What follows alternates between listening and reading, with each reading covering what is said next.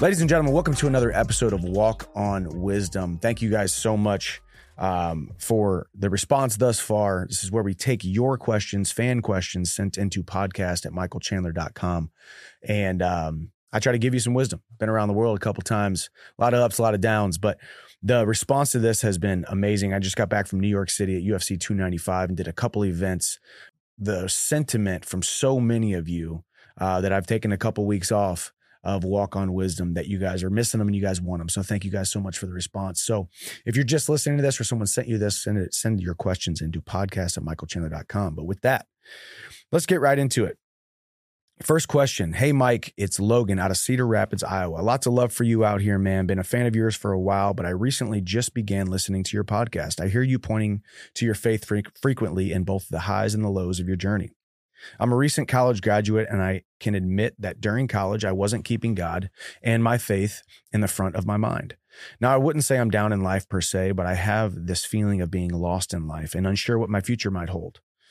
In my head, I believe that jumping back into my faith and religion is where I need to start to, to build the life I want. My question to you is how do you recommend I grow my faith and how do you grow closer to God? I realize there may be quote unquote better people to ask this, but your words have a way to speak to me. I start, I start, I started waking up and writing in a gratitude journal like you preach, for example. I guess I'm just asking for guidance from you to grow in my faith. Thanks, Mike. See you at the top. P.S. If you get this, I want I want to I want you to shout out Brenda. She's the best mama anyone could have. Shout out to Brenda. Um, and Logan. Man, the answer is simple. I always go back to big decisions in life, um, trying to grow in life, uh, problems with relationships, problems with anything, the highs and the lows. Even when you, even when you're at your highest, even when you've accomplished that which you set out to to attain, there still can be more wisdom gleaned from the situation. And I always go back to James 1 5. He who seeks wisdom, ask for it, and the Lord your God will give it abundantly. And it might not be right away, hey, God, give me some wisdom on this situation. And then all of a sudden, boom, a, a light bulb moment. That's not how life is supposed to be. Remember, it's not that people don't do the right things, is that they don't do the right things for long enough. And sometimes we need seasons of, as you said, Logan, getting to a point where you feel like something is missing to know that said thing was missing. You have to get to a point where something is out of whack, something is out of sync in order for you to realize what you are missing. And that could be where you're at right now. So, um, in every scenario in life, that's where I'm always looking to James 1 5, ask for wisdom. Just like if you want more confidence, think about being more confident and asking for more confidence and acknowledging that you need more confidence or you need more fit physical fitness or you need more discipline or you need more insert your your want here same thing with wisdom. Same thing with a better relationship with your higher power. And that isn't just the Christian God for you Christians out there. Um, I've been doing a lot of reading these days, uh, some Ryan Holiday stuff. Ego is the enemy, the obstacle is the way, stillness is the key. Um, and he brings up a lot of different religions, whether it be Hinduism, Buddhism, uh, whether it be Christianity, these ideas of a higher power is not uh, necessarily about who that higher power is, but the surrendering to that higher power to realize that yes, I am I am an individual being here on earth. I do have my goals, my aspirations, the things that I want to accomplish, but they are not all dependent on me. And that's a very freeing feeling. So, Logan, start by asking for wisdom. You're starting your day in the right direction. You're getting in your journal, whether it be a gratitude journal, whether it be just writing out your prayer, whether it be writing out what you want for the day, setting your attention intentions for the day, and then ask for wisdom. Next question comes from John. Hello, Michael. My name is John. When I was in high school, I used to play football. Then I quit because I started to get into pills, which pushed a lot of people close to me away. In my senior year, I overdosed in school, which led me to quit pills. A couple years have gone by, and I still have issues with anxiety and depression, and still trying not to go down that path again. I still have this feeling that I let everyone in my life down, or everyone in my family down, and I won't accomplish anything. I just started, I just started my MMA journey at 23, and my goal is to hold a world title in any big organization. Everyone close to me still thinks that this is cra- a crazy goal and really doesn't support me. What advice would you give someone just trying to reach the goal of being a world champion? Also, I love the Walk On Fitness app, killer workouts. Hope to see you at the top. Well, John, I can tell you this right now it's going to be very, very, very hard to accomplish the the insurmountable task of becoming a world champion in a major, major MMA organization unless you get your house in order. You get your house in order. You get John in order. Your mind, your heart, your spirit, your soul, your confidence, your happiness, your joy, your peace, your contentment, all of these things aren't necessarily a hard prerequisite to success, but all of those things are needed in different doses and different seasons to be able to get you through the hardships, the trainings, the ups and the downs of what becoming an MMA world champion is. And this in this for other people listening who aren't into mixed martial arts, maybe you don't even do mixed martial arts at all, maybe you don't even like fighting. Um, this goes with anything in life. Just like John, if we don't get our life and our our house in order, so to speak, it's going to be hard to accomplish those material things, right? You look at a world championship, that's a material thing, it's an accomplishment.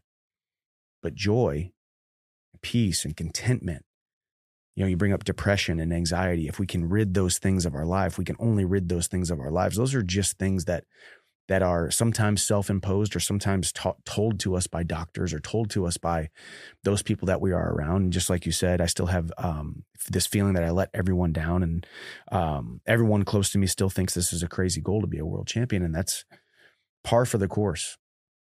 People who don't have lofty aspirations want to see you stay small so that you don't make them feel uncomfortable and shine a light on their insecurities and shine a light on their shortcomings. So think about the people that you're around, number one, John. Um, think about the people that you spend the most time with. Think about the things that you are indulging in. It's good to hear that you are um, staying on that path away from from pills and hopefully other drugs because it does nothing but steal tomorrow's happiness we take a pill today or we drink the alcohol today or we we hang out with these people today we go out to that place that makes us feel like crap today for the momentary joy of today but really we're trying really we're just stealing tomorrow's happiness. Because you know tomorrow you're going to wake up and look back and say man i wish i wouldn't have done that. And we've all done this. Doesn't matter what your vice is there's a lot of vices out there in this world that we live in now. Um, but the biggest thing is the overarching theme is get your house in order you have one life. You have one shot at this thing that we call the human existence. And you've got an indomitable spirit inside of you, even if you refuse to admit it, and even if those around you uh, downplay how strong your will is as a human being. God didn't make a mistake when He created you. He didn't make a mistake when He created me, and He didn't make a mistake when He created the other 8 billion people on this planet. We were all born with genius inside of us but we are taught to suppress that genius. We are taught to suppress that stick to itiveness that we were given by the nurture, by the people that we we spend the most time with, by the things that we engage in. So get your house in order. Just like we talked to Logan on the last question, the best thing you can do is ask for wisdom. I don't know what where your faith is, what your what your higher power is, but it doesn't matter all the way from God and Jesus Christ to the universe to anything in between. Ask for wisdom, admit that you need help, and watch help start coming to you. Watch energy start coming to you. Watch a little bit of peace. Watch a little bit of watch a little bit of confident expectancy of good things to happen in your life just by admitting that you need a little bit of help and stop engaging in the things that you know you shouldn't be engaging in. So, and then obviously from a physical standpoint, John, you need to train your dang butt off every single day, every single day. And if you're juggling a job in a school or school, or you're juggling different uh, family things, you're juggling all kinds of things. These are all the things that we have to juggle with. Um, but make sure you're in the gym training. So, biggest thing here to everybody listening: get your house in order. You can have all the goals you want, all these big material things you want to accomplish, all these big finish lines you want to cross, but I promise you it's going to be extremely hard to get to those things if you don't first get your house in order. But best of luck, John. Next one comes from Shantanu. Hey, Michael, big fan of your work inside the cage, but even more of the personality you are outside of it. I'm Shan, Shan, Shantanu. I'm 23 years old, living in India, about to go to a decent tier two college to pursue my MBA in business analytics.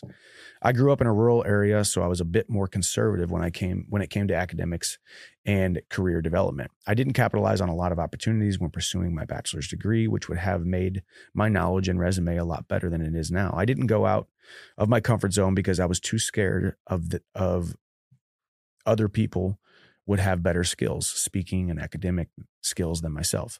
So I missed out on a lot of the internships and competitions, etc. Never applied to them because I was afraid to fail. I sat at home preparing for exams after my after my bachelor's for 2 years feeling depressed, but after cracking a decently competitive exam, eh, I got an opportunity to pursue my master's, but once again, doubt is creeping in that I could have been in so much better place if I did things differently. And I'm afraid I'll miss out on opportunities when I go to pursue my master's. One thing I've always learned from you is accountability. But when I try to be accountable, I get hit in the face with an overhand right of regret. Is this good or bad? If bad, how do I confront these feelings? Thank you and regards, Shantanu. I think this is f- a phenomenal question. So, to everybody listening, especially Shantanu, all you're dealing with is the exact same thing that all of us are dealing with in different seasons of our lives. And that's why I always say going into a fight, I don't care if I win or lose. I don't care what the result is because I know I did every single thing right leading up to that. And I had to take some hard lessons because there has been times in life, whether it be I had an injury or whether it be I had a lot of stuff going on or whether it be I have a lot of things outside of the cage I'm dealing with.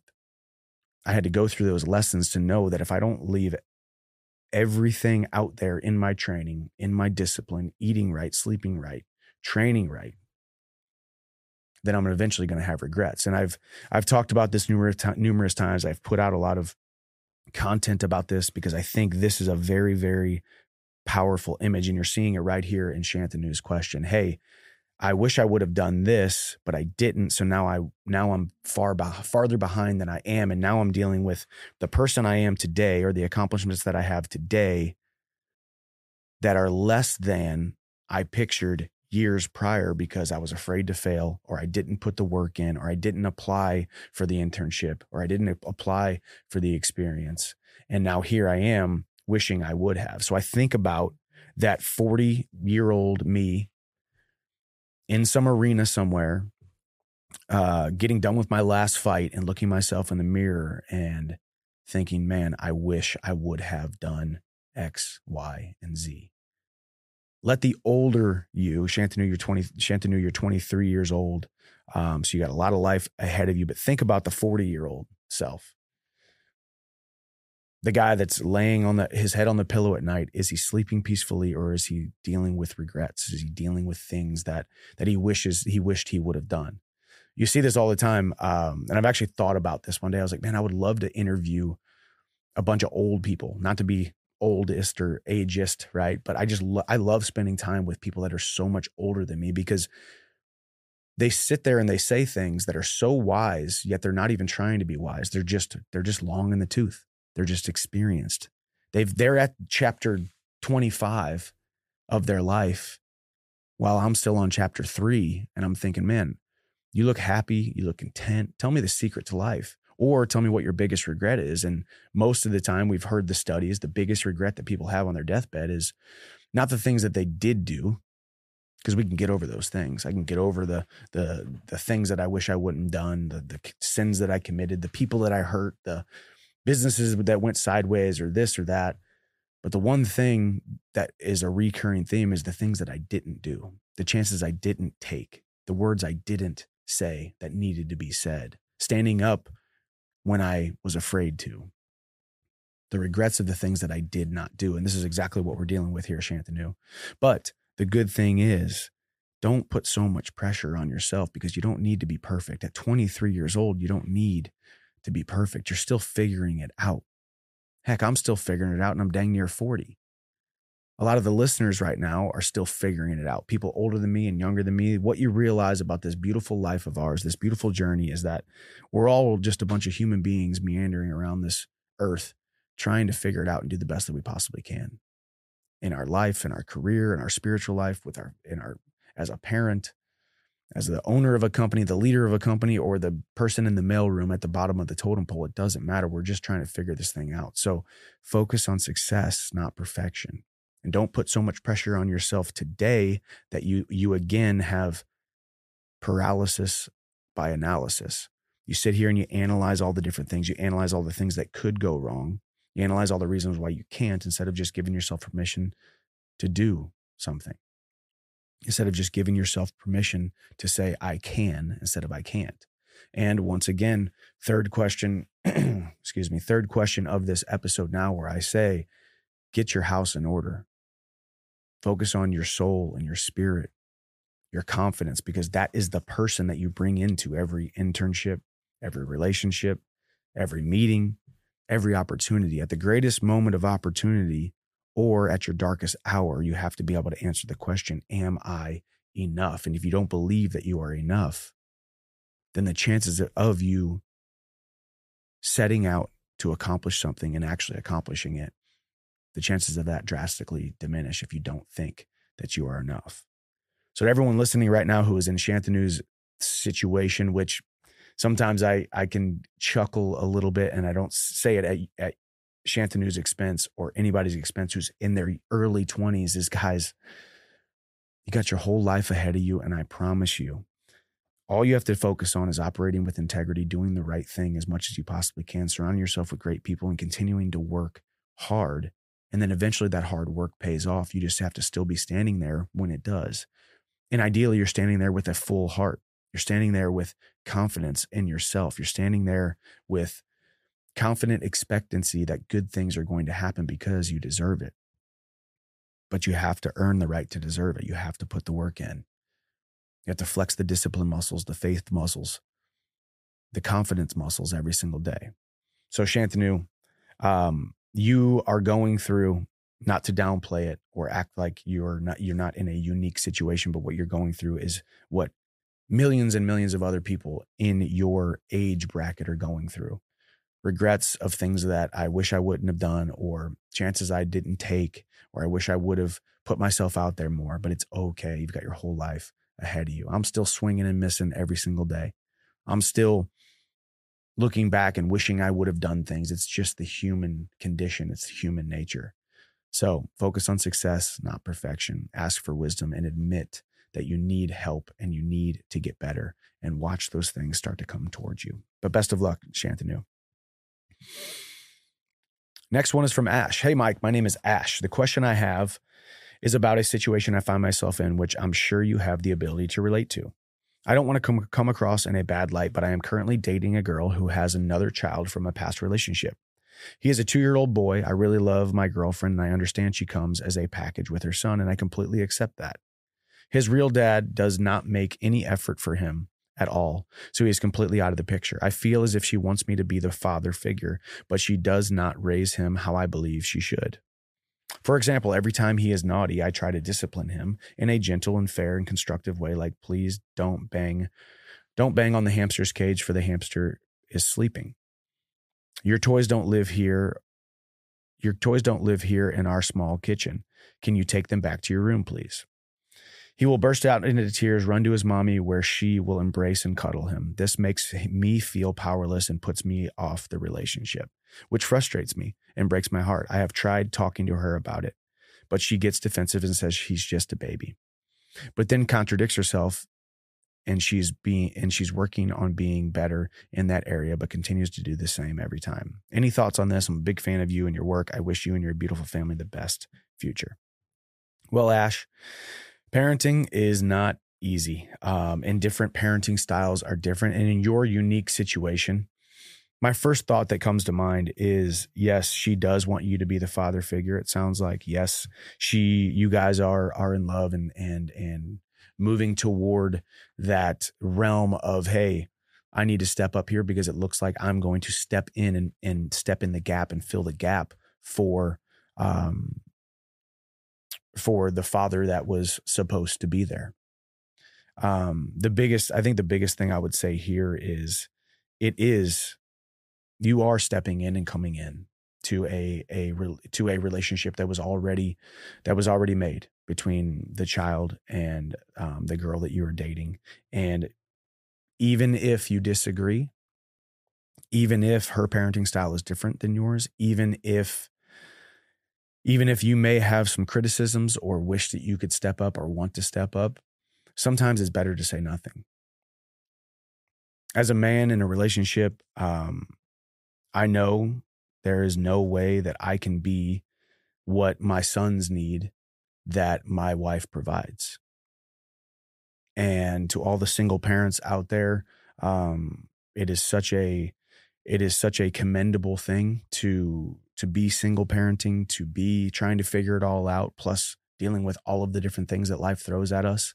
And I take my hat off to all of you because it is a seemingly insurmountable feat at times, but it can be done and it will be done and it will always always work out if we continue to focus on the child's needs um, i am by no means a parenting expert um, i do i do follow a really great um, don't know what i would call her child psychologist slash um, i would just call her a child expert everything every single thing that she says a light bulb goes off and i think man she's really great her name is dr becky um, good inside she wrote a book called good inside um, and she talks about the emotions of of children and how they uh, how they're just uh, they are emotional at their core. That's how they're going to respond and react. Obviously, in Ash's situation here, um, for two years there was no man in the picture. It sounds like, and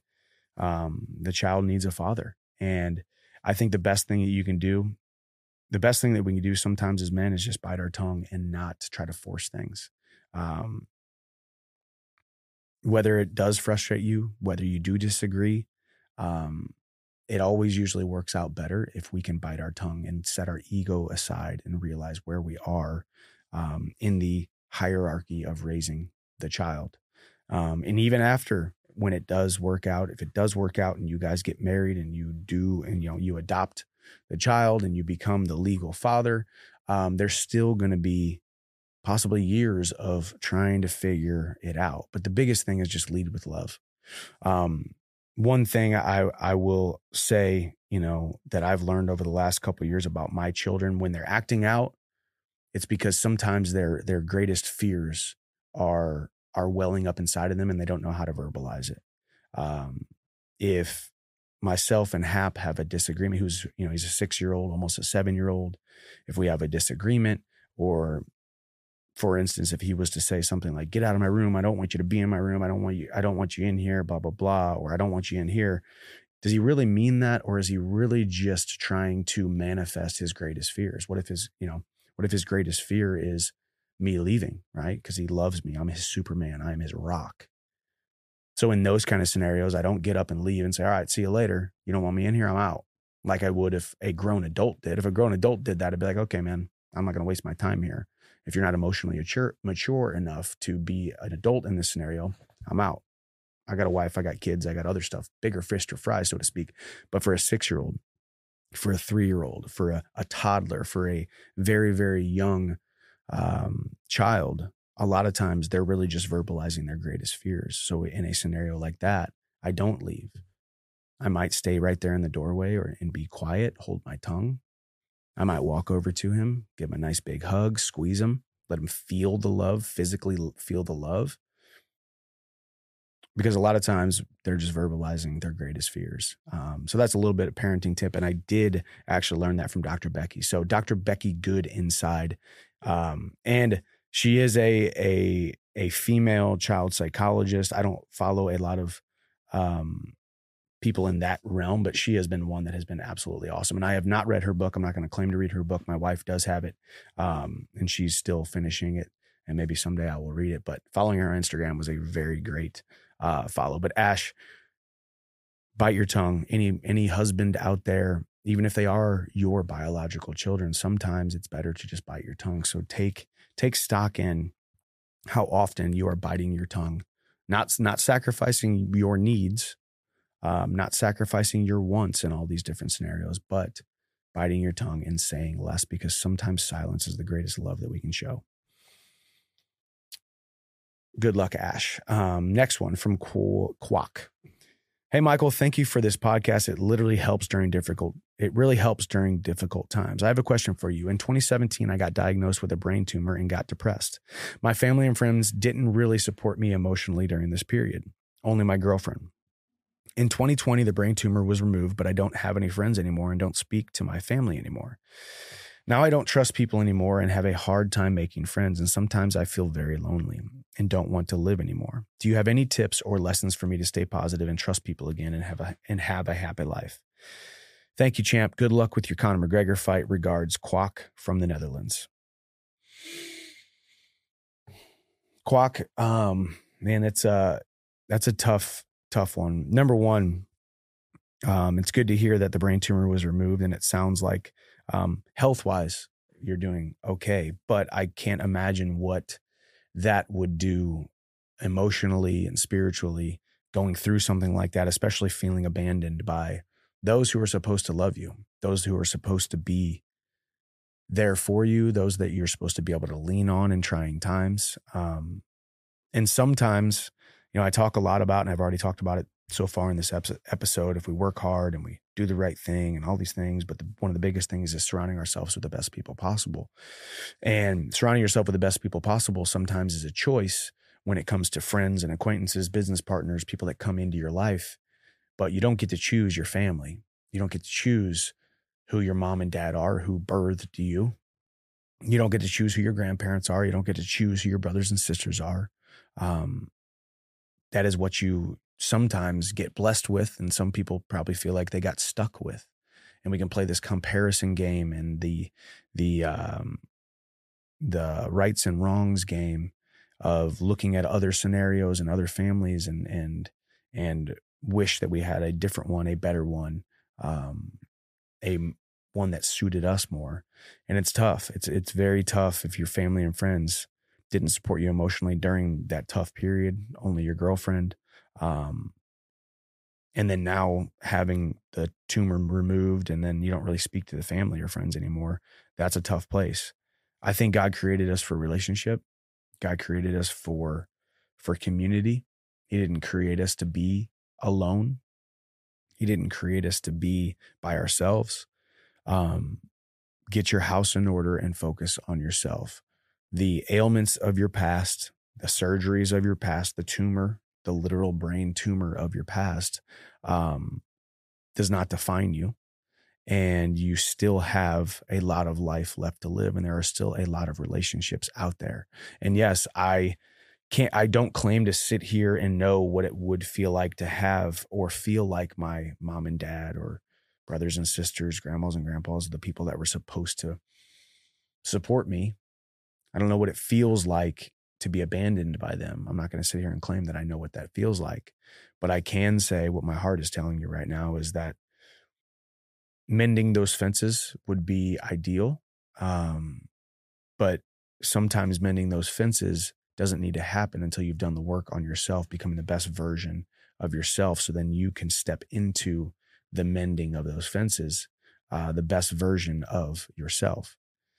And then there's a lot of people out there who can take the place of that family that abandoned you. There's a lot of people who can take the place of, you're never going to be able to right that wrong.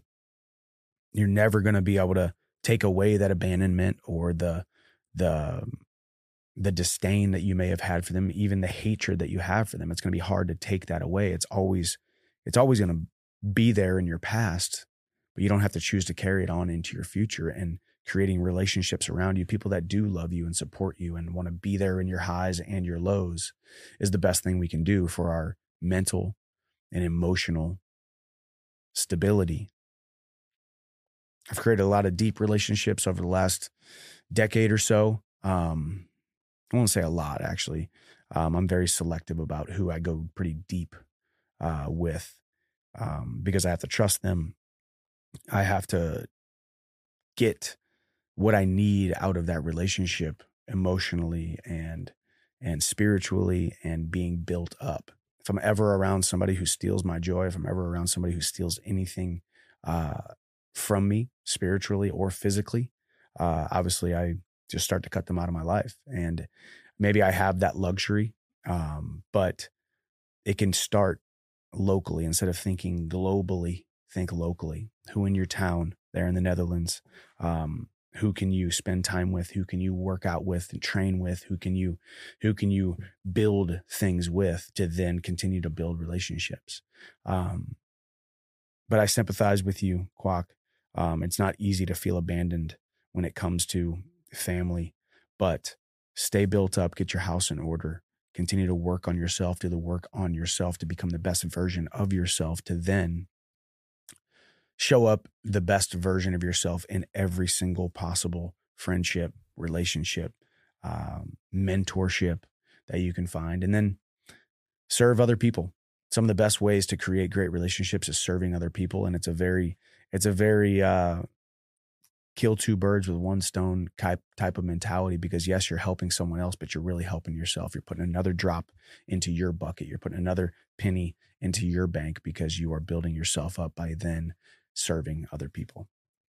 Best of luck quack from the netherlands and thank you for the well wishes on the Conor fight. All right next one comes from bailey. Michael growing up in a christian family, I was raised on the importance of having a servant mind approach to life, treating others as I want to be treated and putting others' needs before my own. This line of thinking and living has also trans has also transitioned into my career as a police officer and as a as a corrections officer.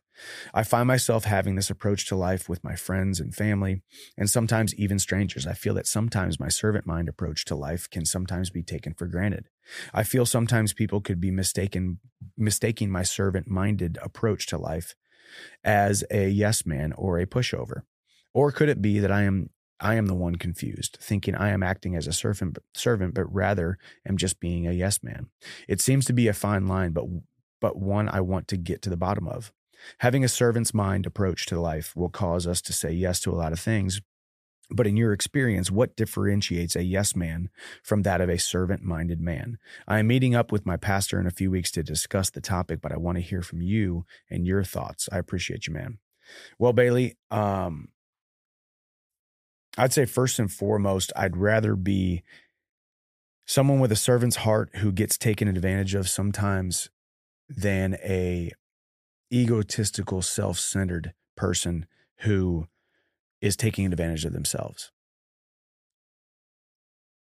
I'd rather be someone who serves others and sometimes gets left out to dry or sometimes gets slighted or sometimes gets gets that feeling, that icky feeling that we got taken advantage of. I'd rather be that person than someone who gets the icky feeling by the self induced self servant mind.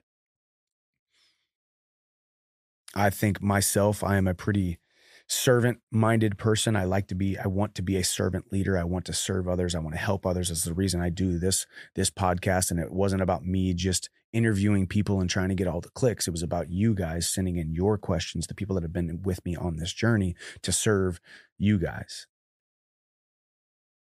I try to take that approach in a lot of different areas in life. Um, but always think about this. The alternative is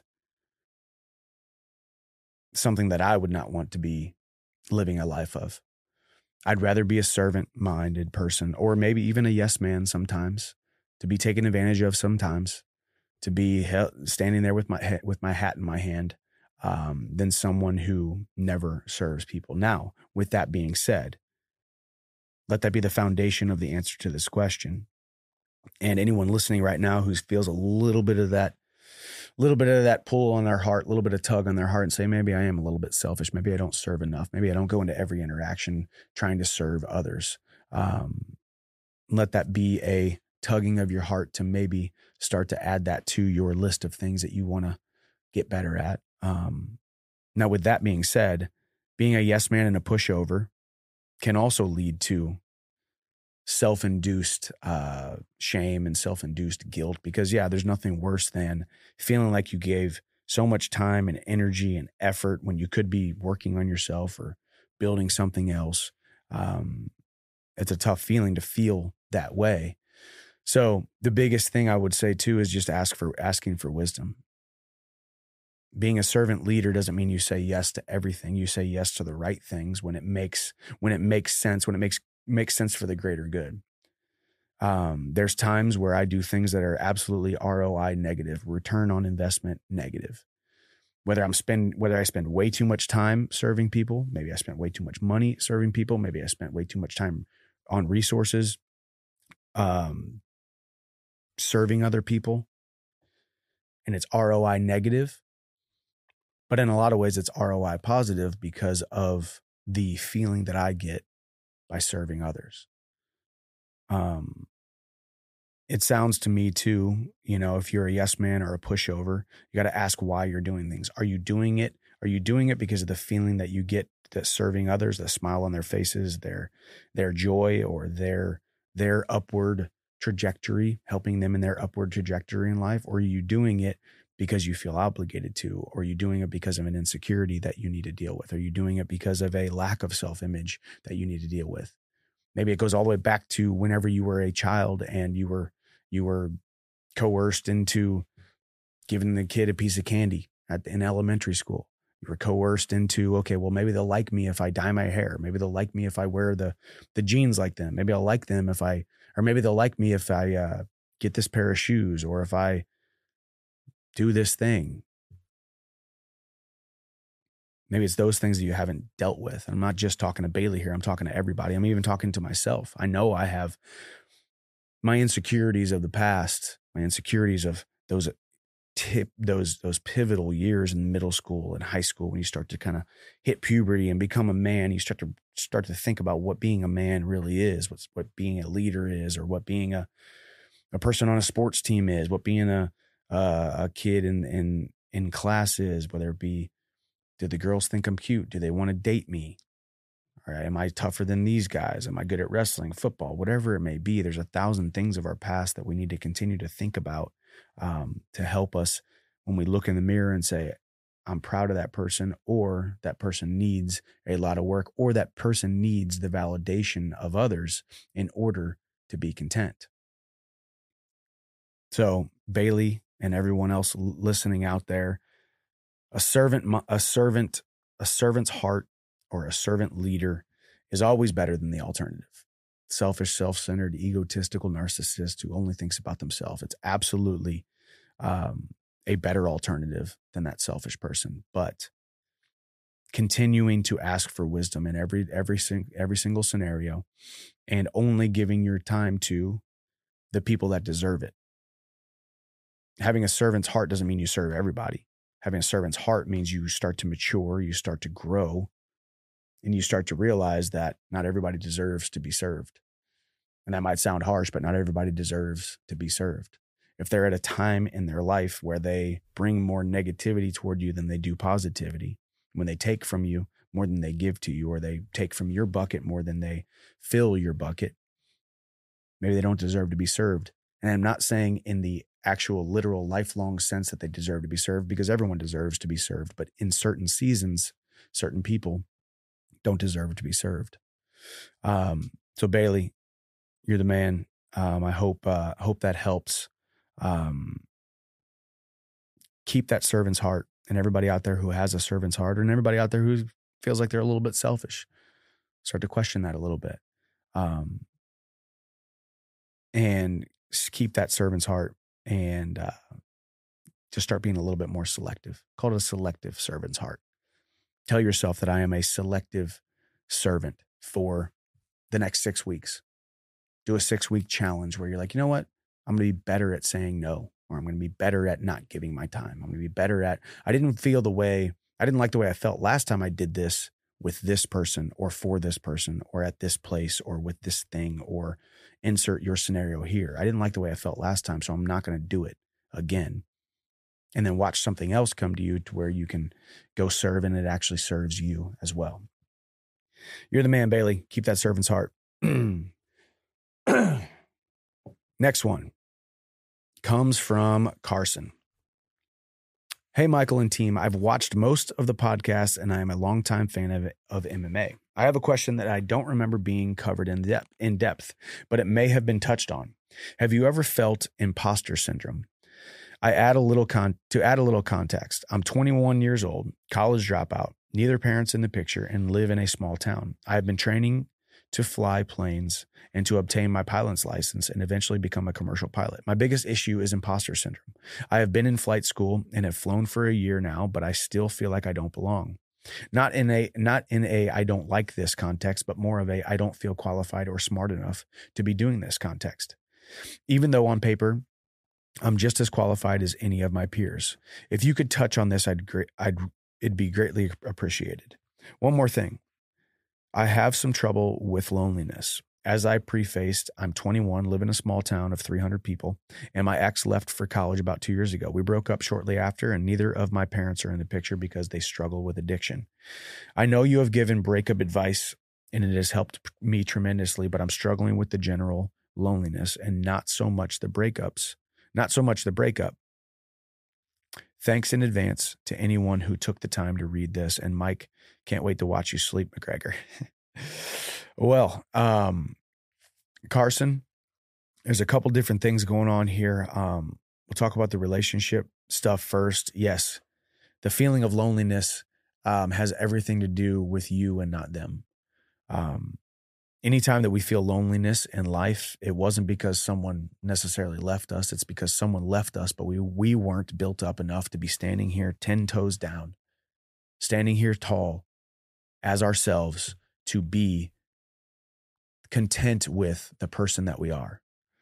Now, with that being said, in the very beginning of your question, talked about college dropout, um, both of your parents struggling with addiction. Neither your parents are in the picture. This is a hard, that's a hard road to to walk, and it's a hard mountain to climb. So let it motivate you. Let it remind you that people in your situation have scaled to crazy heights have flown extremely high, no pun intended. Um, but Carson, you're still 21 years old. You're still very, very, very young. Maybe it is the college degree that you never got that maybe you should go back and get. Maybe it is um, relationships in your past that you need to mend. Maybe it, maybe those relationships need to completely stay away from you, and you need to create new ones. Um, but being in pilot school, being in school, um, with people who are obviously focused on or interested in the same thing that you are. It sounds like you got a bunch of friends in that um, classroom, a bunch of friends in the in a bunch of like-minded individuals in your program that you haven't taken advantage of yet. And maybe it's the imposter syndrome of being a little bit afraid that you don't deserve friendship, you don't deserve relationship, but you do somewhere right now in your school, somewhere right now in your program with the people who are interested in the same thing as you could be. Somewhere could be your best friend the person that you can lean on the person who has very similar goals and, and similar aspirations. Um, but when you're dealing with loneliness you're obviously dealing with i don't deserve um, happiness in a lot of ways I I am void of joy. I am void void of peace. I am void of of contentment because it's hard to be lonely and happy. It's hard to be lonely and successful. It's hard to be lonely and growing. Um, but lonely is a season. Lonely is a lot of times self induced, like I said before. Loneliness is is a lot of continuing to do the same things or not do the same things, not doing social things, not being around people, which God in, created us to be around people. He created us to be in relationships. So think about that. Don't think about, well, I am in this small town. I am a college dropout. I am um, a quote unquote failure in certain areas, and I don't feel like I deserve to be or qualified enough to be around these people because that's obviously uh, kind of the undertones of this question. Don't think about that. Pull yourself away. 30,000 foot view. Once again, no pun intended here, but 30,000 foot view that God created you to be seeking relationships. He created you to be seeking community with like minded individuals who build you up and add to your life. And really, if you're not pursuing those things, you're really doing yourself a disservice. That doesn't mean you need to go out and talk to every Tom, Dick, and Harry and try to become friends with everybody, but having an open mind and an open heart. And I realize there's wounds of your past with your parents struggling with addiction, your parents not being in the picture. There's a little bit of an abandonment going on there. So with abandonment comes I don't deserve. If they were going to going to abandon me, then everybody else is going to abandon me. Or me, me and my girlfriend broke up and now we're not together anymore. She went off to college and she abandoned me. So I don't mean to downplay it, but you were created for more than that. You were created for deep, long lasting, fulfilling relationships. So open your heart to that. Think about that. Pray on it, meditate on it, visualize it, whatever it is that you need to do um, to open your heart to relationships, friendships. And they could very well start out as hey, we're going to hang out and drink coffee and only talk about flying planes. We're going to hang out, have dinner, and only talk about this big test we got coming up. We're only going to talk about this big simulation that we have to do in a couple weeks. But just open yourself up and seeing the beauty of life and seeing the beauty that there are a lot of good people out there. There are a lot of very, very beautiful souls out there, and there's a lot of bad ones. We live in a world where there's a lot of bad ones. And there's drugs, and there's sex, and there's temptation, and there's everything out there. And there's deceit, and there's people screwing people over, and there's people stealing and lying and cheating. It's out there, and we have to battle through it. But the older I get, I know that stuff is there. Yet the older I get, the more I realize how many absolutely beautiful souls there are on this planet. I just did an event a couple weeks ago and I spent some time with uh, someone I won't name his name, but he flies overseas and he goes to the most ridiculously evil, nasty, horrible places on planet Earth. War zones, women and children being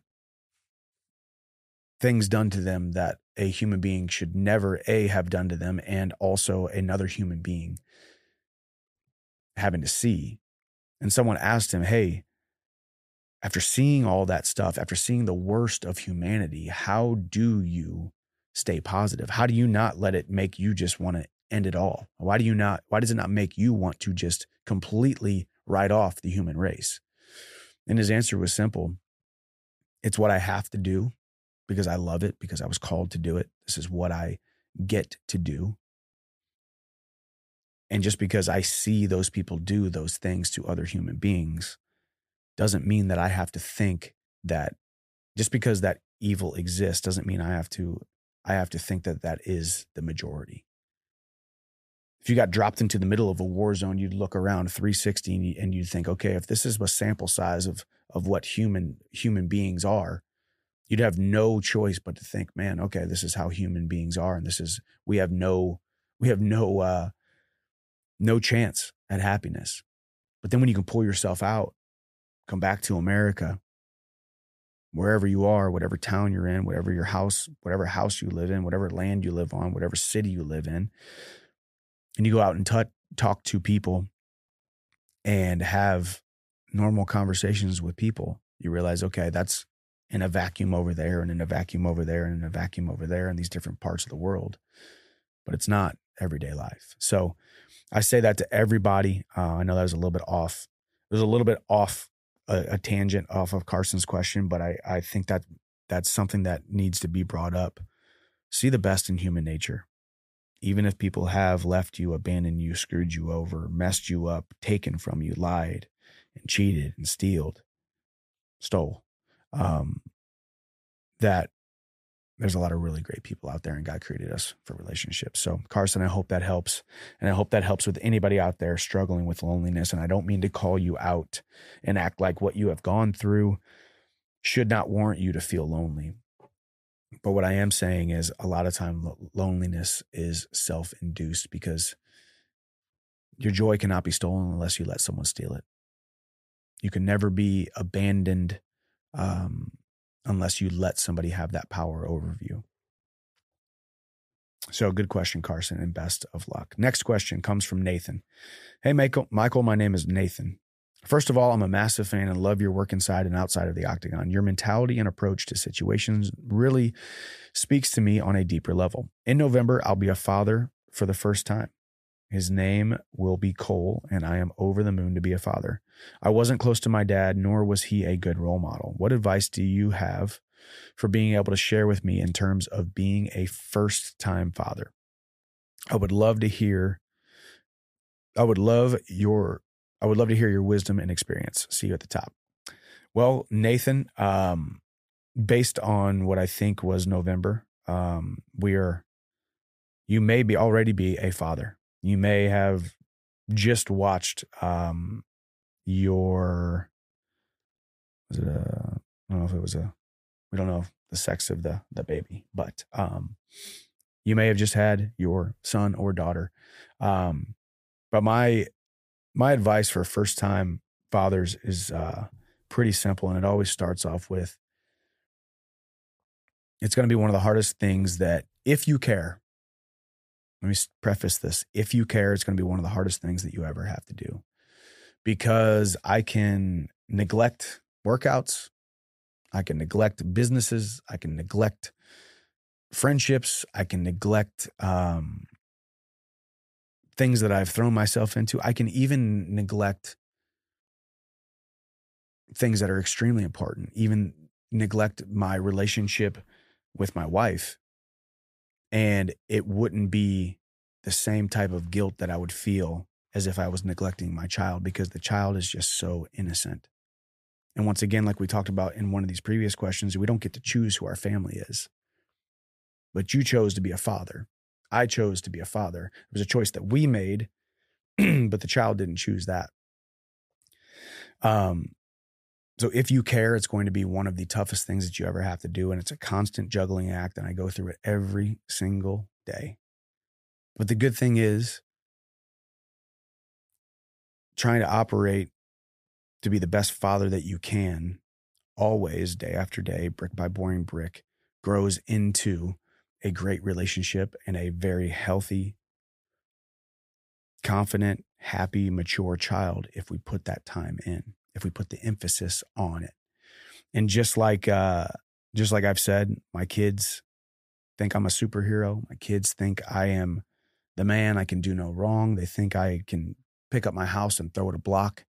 Um, they think I can do these superhuman things because that's what children do, children do. I think it's such a I think it's such a crazy thing that as little boys, us men, so just talking to the men here, the fathers or the fathers to be, or the men who want to grow a family, build a family, and, and be a father. I think it's so ironic that our entire childhoods, most of us spent playing cowboys and Indians or playing superheroes or Power Rangers or wanted to be Superman. They wanted to be Batman, wanted to be the Hulk, wanted to be these larger than life figures. Yet we don't realize that we actually are even more larger than life than those fake action figure figurine figments of people's uh, cinematic imagination. We are bigger superheroes than all of those to our children. We have an opportunity to be a superhero to somebody. We have an opportunity to be the knight in shining armor, armor, the savior, the rock that they lean on, their shield in the storm. We have that ability because we have a child. And that child is always going to, unless we mess it up, unless we completely uh, mess up their trust with us, if we completely um, don't lead with love, and if we put them in a scenario where they stop trusting us or they they don't think we're superhero. And now I'm not saying don't show them that you're human. I think one of the most important things as men we can do, and as a father, Nathan, at being a first time father, you have a newborn, but in a couple years, one of the most important things you can do is say, I'm sorry. One of the most important things you can do is humanize yourself. One of the most important things you can do is talk about your failures. One of the most important things you can do is apologize when you've done something wrong or point out the things that you wish you would have done better. because seeing them seeing you verbalize that and humble your, humbling themselves sets a sets the bar even higher because we think and I do this with my mixed martial arts career all the time. You got all these guys out there who want to act, they don't want to ever talk about their losses. They don't want to talk about their shortcomings. They don't want to talk about anything embarrassing. They don't want to wear their heart on the sleeve. They don't want to, they don't want to air out their garbage. and I talk about that stuff all the time because I think, in a sense, we think that it actually diminishes our brightness, but actually, I think it increases it. Because the more operating with humility that you can have in every different scenario, the more you humanize yourself and more people can actually relate to you. And that's not just in my career, that's actually as a father as well. I probably apologize to my children. Well, my son Ace is is still too young to have actual conversations right now, but I I apologize to Hap dang near every day. There's something that I could apologize for or humanize myself uh, with or be sweet when he expects me to be harsh discipline. Hold him accountable, of course. Don't let him slide. Don't let him cut corners. don't let him don't let him get comfortable in this life that we that we have. Let him know that hard work needs to be um, put in and accomplishments need to be earned, but be hard on him where I need to be hard on him, but show him the grace, show him more grace in this, in the times where he would expect the lack thereof. So Nathan and to any father out there, any, any man struggling with, man, this father thing is freaking hard, man. It really is, but it is the most rewarding, most amazing thing that we can ever go through in life. Being in charge of another human being, being in charge of their their their future. I think sometimes we downplay it. Sometimes we think we can just uh, make a baby and as long as they stay alive, they'll be all right. But just because they're alive doesn't mean that they're really, really living. And it's up to you to make sure they're really, really living. It's up to you to speak things over them. It's up to you to speak things into them. It's up to you to show them a good example. And you're not going to be perfect. Once again, the overarching theme and everything I talk about is don't put so much pressure on yourself to try to be perfect that you miss being remarkable. You miss being successful. Focus on success, not perfection. I can't tell you how many times I've laid in bed at night and my wife and I have something that we talk about. And I'm like, man, I wish I would have done that better. Man, I wish I would have been sweeter here or more patient here or more kind here. Or I wish I would have been, wouldn't have been so lazy here and I would have gotten up and done this or done that and been a quote unquote better father. It happens. It's going to happen and it could happen every single day. But pat yourself on the back and show yourself that that grace that if you do have those thoughts and have those feelings, it's probably because you care. I'd much rather take the person who might deal with a little bit too much, a little bit, a little bit too high of a standard for themselves, where they're constantly thinking, "Man, I wish I would have done this better as a father." I'd much rather take that father than the one who never ever thinks they did anything wrong, who never ever apologizes, who never ever really takes a look at what being a father is and not realize that it's the most important job that they will ever have on their entire in their entire life. Even even more important than being a business, a world champion, rich, millionaire, giving them houses and giving them giving them a shelter and giving them cold cold uh cold drinks and hot food and full bellies and warm pajamas. It's the emotional stuff that you give them. It's the it's the the soul filling things that you give them that are are most important. And last thing I would touch on, and I know I've kind of, I don't want to sound contradictory here. Because, like I said, being a father is the most important job that you'll ever have in your entire planet. sounds like it's even more important than being a spouse. But when it comes to the spouse, number one, you made a commitment to that spouse first. And number two, and probably more important, having a good relationship with your spouse is one of the greatest and best gifts that you can give to your children. So think about that. You're serving your children by serving your spouse. Even when you leave your child, even when I tell Hap, Ace, I'm taking mommy on a date. I'm not going to be with you. I'm not serving you tonight, but really inadvertently, I am serving you because I'm leading by example and showing you that me and mommy are on the same team. Mommy is my best friend. Mommy does deserve to be celebrated. Mommy's bucket does deserve to be filled. I love mommy like crazy is the best thing that they can hear and is the best thing that they can feel. It's the best thing that can be going through their mind and subconsciously they know. And yeah, he's going to cry. Yeah, he's going to throw a fit. And yeah, he's going to say things like, You always take mommy on a date. You never take me on a date. There's going to be those times where I'm like, All right, dude, well, I feel like I took you out like three times this week, or I haven't taken mommy on a date in three weeks and I've taken you to six different places. But in his mind, in his reaction, you always take mommy on dates. You never, you know, because they forget. But that momentary, short little period of time where they're upset isn't truly how they feel. It's just an emotional reaction. And spending time with your spouse and loving your spouse and serving your spouse is part of being a father.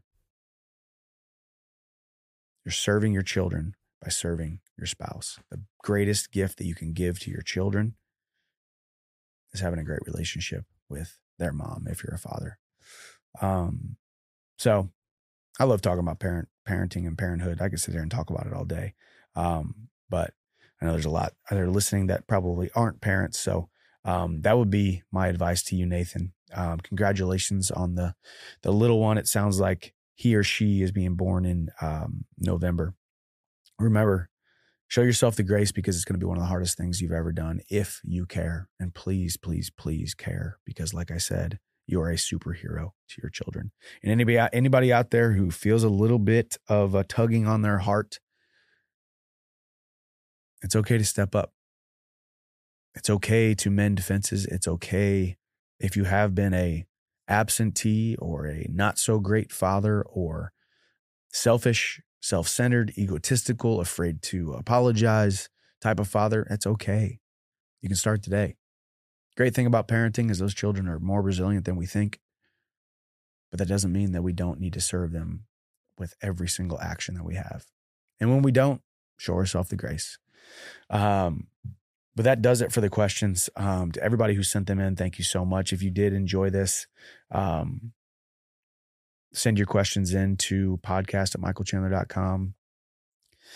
Um, leave, leave some reviews, um, send this to people.